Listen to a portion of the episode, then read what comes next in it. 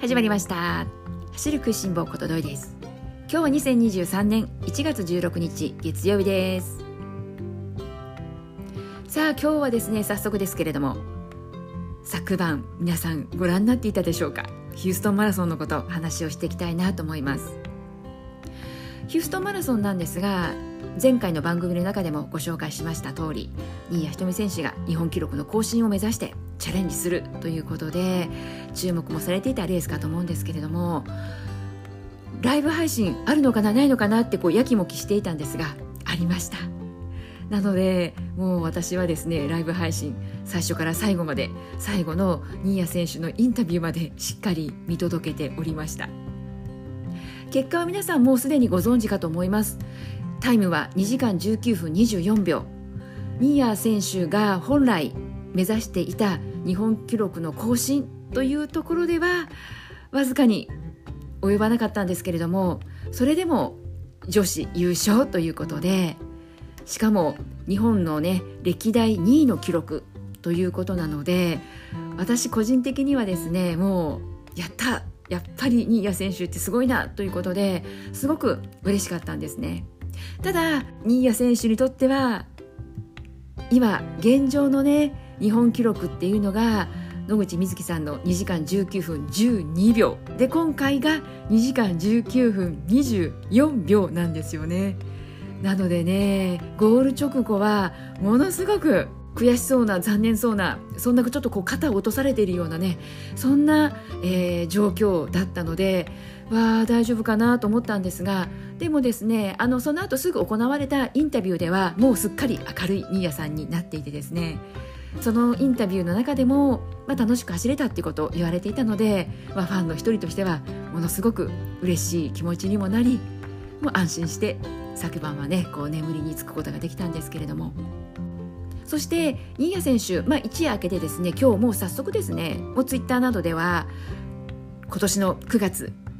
ベルリンマラソン挑戦するっていうことをね言われていたので思わずやったと思ったんですけれどもなぜ私やったと思ったかというと今日本記録って野口みずきさんじゃないですか。今回新谷仁美選手が歴代ね2位の記録を、えー、叩き出したわけなんですけれどもそれまではじゃあどうだったかというと1位野口みずきさん。で2番が渋井陽子さん。で3番が高橋尚子さん。ということで皆さんベルリンマラソンで出された記録なんです。ここに今度はね新谷選手も挑戦される。ということが分かったので私の中ではやった。今度こそはというねまたねちょっとこうどうしてもこうファン心理で過剰な期待をしてしまうわけなんですけれどもそれでもですね、まあ、期待というかも楽しみですね。なんだか今度こそというようなワクワク感が今私の中ではものすごくあってなのでね引き続き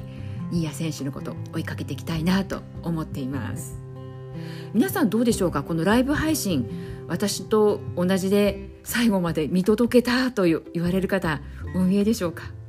私はですねあまりにもこうちょっとワクワクしすぎてしまって昨晩ちょっと遅い時間ではあったんですが思わず途中ねストーリーズにも上げてしまったなんていうこともあったんですけれども、まあ、それぐらいね私にとってはこう楽しめるヒューストンマラソンでした。で、まあ、実は今日はですね、まあ、本題として、えー、ここからですね話を変えていこうかなと思うんですけれども今日は皆さんどうでしょうかね？普段マラソンの中で余力を持ったチャレンジってできているでしょうか？いっぱいいっぱいでしょうか？どんな感じでしょうか？今日はこの気持ち的にもね体力的にもそうなんですけれども余裕を持って走ることができるのか？これ本当に体力的だけではなくってやっぱりメンタルもね非常に強く絡んでくる部分ではあるかと思うんですがそのことについてこれからね話していきたいかと思います。今日この、まあ、きっかけになったのがですね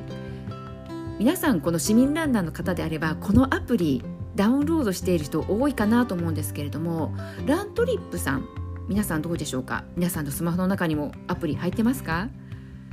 実は今日ですねこの余力のことについて改めてまあ、考えるきっかけになったのがラントリップの代表の大森さんのインスタグラムです。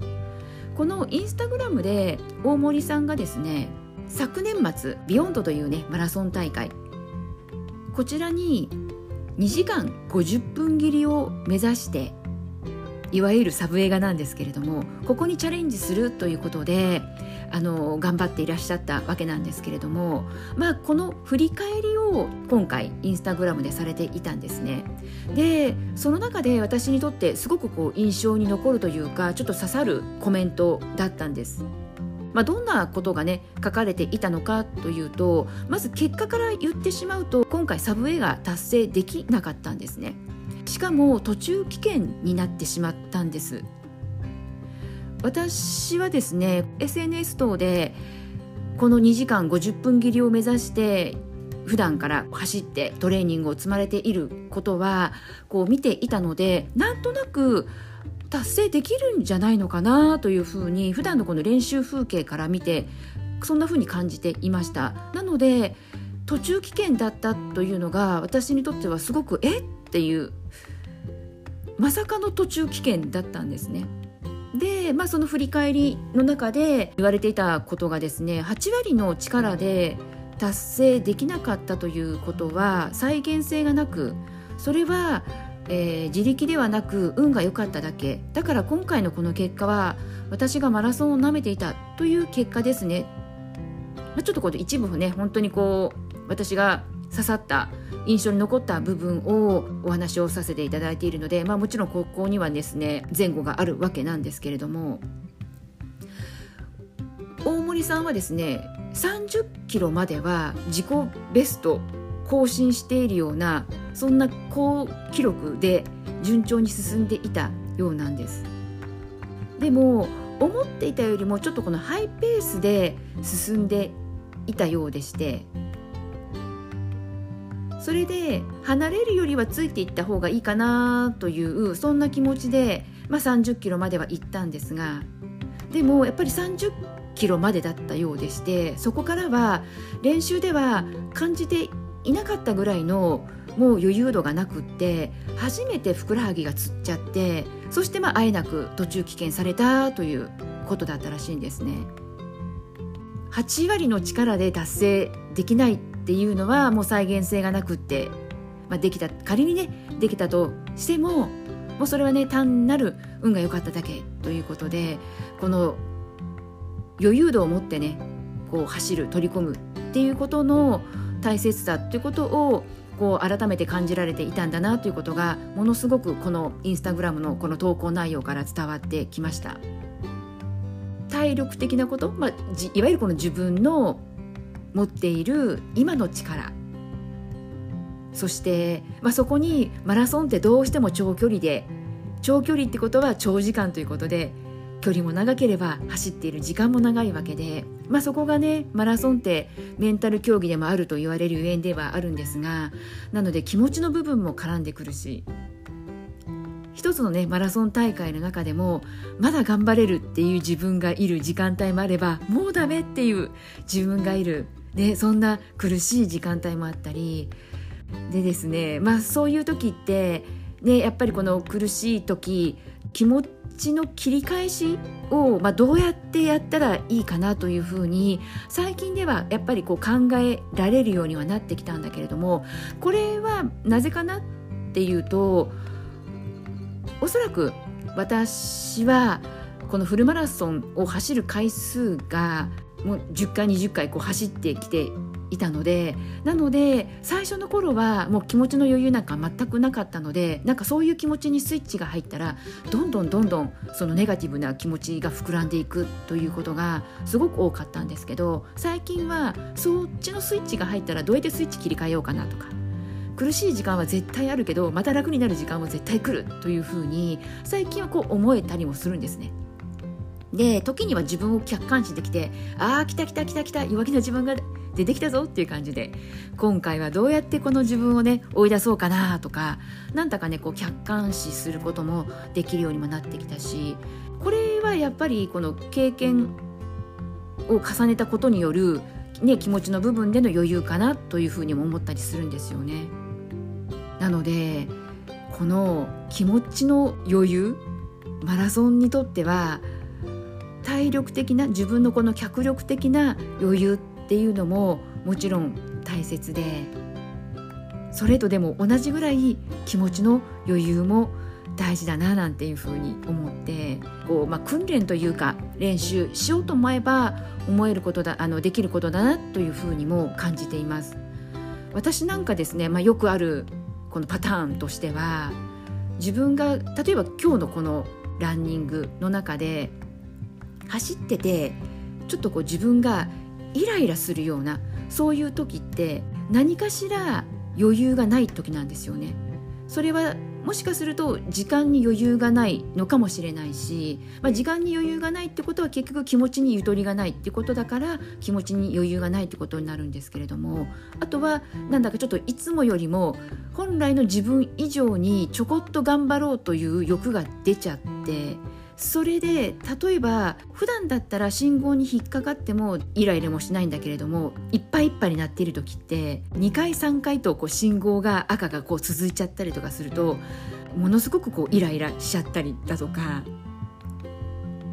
私はですねそうやってねあーなんか自分にあ余裕ないなと思うことがあってまあそうすると気づいた時にはいかんいかんということであこれはなんで今自分がイライラしてるかっていうのはこうこうこういう理由だからだなっていうことで私よくその走っていて信号で引っかかってああもうまた信号に引っかかったって感じでイライラしてるなって思う時にはもうねあの信号で止まるこの止まるのもできればねランニングで走ってる時ってあんまりこう止まりたくはないじゃないですか。でもねこの止まるっていうのはそこもねプラスに考えようというふうに思っていてマラソン大会であれば給水エイドでは、ね、止まったり歩いたりするわけだしその練習練習ってで止まって歩いてまた走ってっていう繰り返しじゃないなんていうことで、まあ、気持ちをねうまく切り替えていけることもあれば、まあね、そうじゃない時もあったりはするんですけれどもでもね、あのー、やはりここでも大事だなと思うのは結局のところはもうゆとりですね。自分の脚力にゆとりがあれば余力があれば信号で止まったってまだね足は全然動くしイライラしなくて済むし時間的にね余裕を持ってランニングできているのであれば、ね、気持ちもね焦ったりしないから焦りからどうしてもイライラ、ね、してしまったりするのでなんでね本当にこの脚力自分の今持てる力そして時間だったり、ね、時間からやってくるこの気持ちという部分での余裕っていうのも大切だしなのでね本当にこのもう一言で言ってしまうのであればもう普段の生活の中から、ね、先ほどの、えー、ラントリップの大森さんの話ではないですけれどもなんだかこう普段の生活の中でも8割ぐらいの力で全てこう行えるように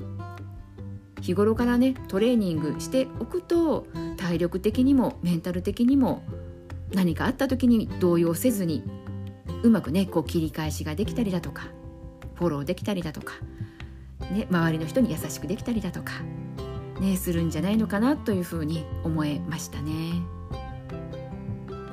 まあねそんなこともありまして